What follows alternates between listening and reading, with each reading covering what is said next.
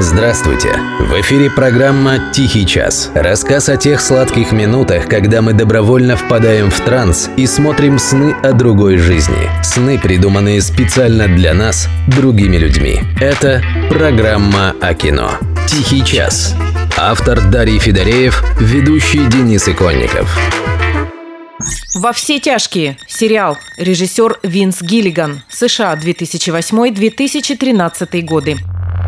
Сегодня, когда Голливуд скатился в бесконечные самоповторы, все чаще лучшие силы киноискусства уходят в направлении сериалов. Там нет жестких ограничений экранного времени, там скромнее гонорары актеров, и поэтому там намного больше свободы для режиссеров, сценаристов и операторов. Неудивительно, что многие ленты по качеству драмы давно переплюнули полнометражные фильмы. Не оставляем вниманием сериалы и мы. И в качестве, возможно, лучшего примера мы не могли не взять историю школьного учителя, опустившегося во все тяжкие. Знаете, если лучший сериал не наш, то лучшего сериала вообще нет.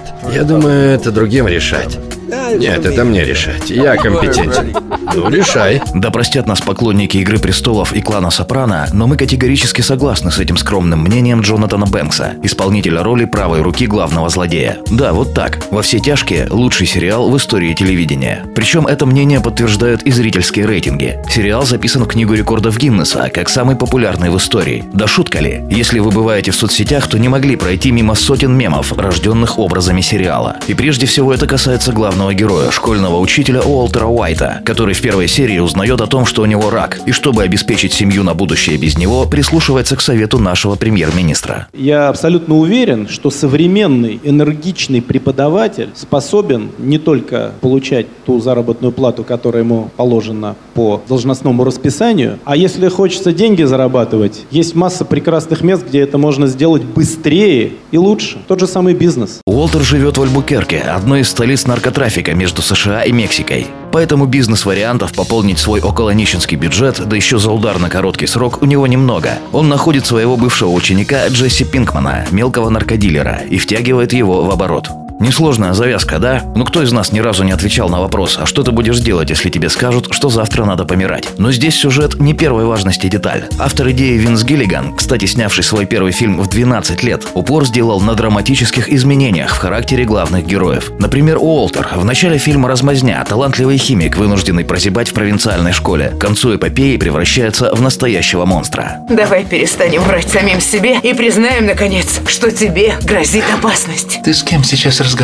Кого видишь перед собой? Мне не грозит опасность, Скайлер. Я сам опасность. Его напарник Джесси Пинкман на старте тупой наркоман, не способный задуматься о завтрашнем дне. А завершает он свой путь глубоко трагичным образом рано постаревшего парня, прошедшего буквально через ад. Изменения, сыгранные актерами Брайаном Крэнстоном и Аароном Полом, не побоюсь этого слова, гениально. Чего стоит только тот факт, что Энтони Хопкинс, не последний профессионал в киноиндустрии, после просмотра сериала заявил, что роль Уолтера – лучшая работа в истории кино. А Джесси должен был погибнуть еще в конце первого сезона. Но потрясающая игра Аарона Пола так впечатлила продюсеров и режиссеров, что они не просто оставили парня в сюжете, но им, собственно, эпопею и закончили. А потом Винс Гиллиган еще и полнометражный фильм про него снял. Почему сейчас для вас было важно вернуть Джесси в эту историю? Баблинский, да, я думаю, бабло. Однако, если вы думаете, что звание лучший сериал мы присудили только за игру актеров, то ошибаетесь. Их помощниками стали ракурсы камеры, фильтры, тщательно подобранная музыка, свет и многое-многое другое. Так, главный оператор Майкл Слоис до того прекрасно отобразил грехопадение Уолтера Уайта, постепенно погружая его в тень, что заставил прямо физически ощутить присутствие зла. Даже сам Гиллиган не раз говорил, что придуманный им герой пугал его самого. Но и это еще не все. В отличие от многих сериалов, которые в первом сезоне вызывают восторг, а к третьему-четвертому ничего кроме тошноты, во все тяжкие стал абсолютно цельной историей. За исключением редких серий, адресованных чисто американскому зрителю, накал фильма только растет. Подчастую просто невозможно оставить следующую серию на завтра, даже если у вас глубокая ночь на дворе. Как будто в голове какая-то заноза. Это заслуга прекрасного сценария, который, по словам самого Стивена Кинга, является лучшим сценарием в истории телевидения. Как хотите, но, по-моему, такое заявление Мэтра чего-то достоит. А самое главное, в погоне за прибылью Гиллиган не стал высасывать продолжение из пальца, остановившись абсолютно вовремя. Последняя серия, кстати, поставила еще один рекорд. По количеству зрителей у экрана до нее не дотянулся даже финал «Игры престолов», а Аарон Пол признавался, что плакал и не хотел, чтобы все это закончилось.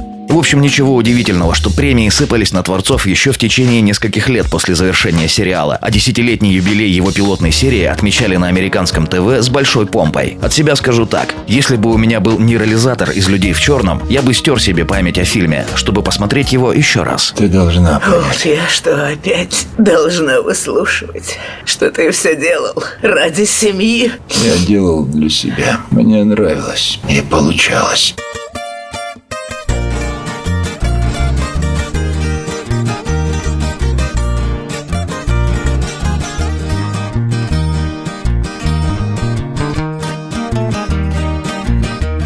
La ciudad se llama Duke, Nuevo México el estado. Entre la gente mafiosa su fama se ha propagado, causa de una nueva droga que los gringos han creado.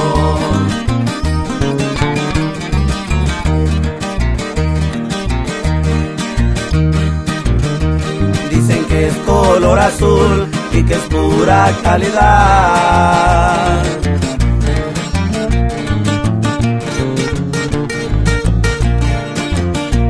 Esa droga poderosa que circula en la ciudad y los dueños de la plaza no la pudieron parar. Tenían la plaza del Duke, el Tuco y el Crazy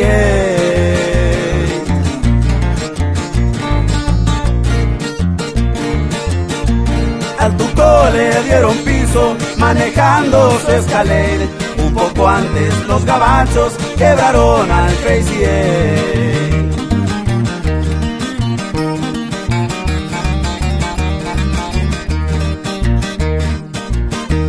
Anda caliente el cartel, al respeto le faltaron.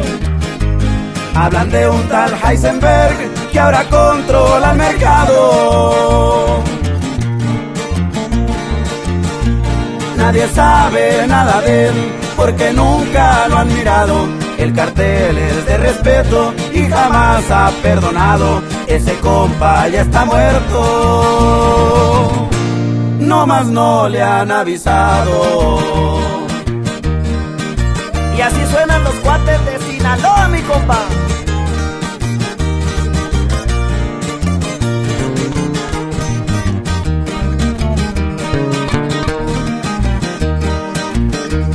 La fama de Heisenberg ya llegó hasta Michoacán.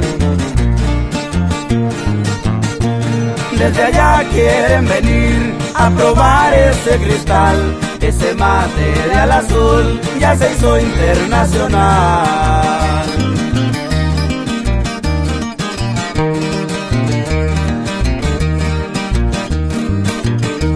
Ahora sí le quedó bien a Nuevo México el nombre.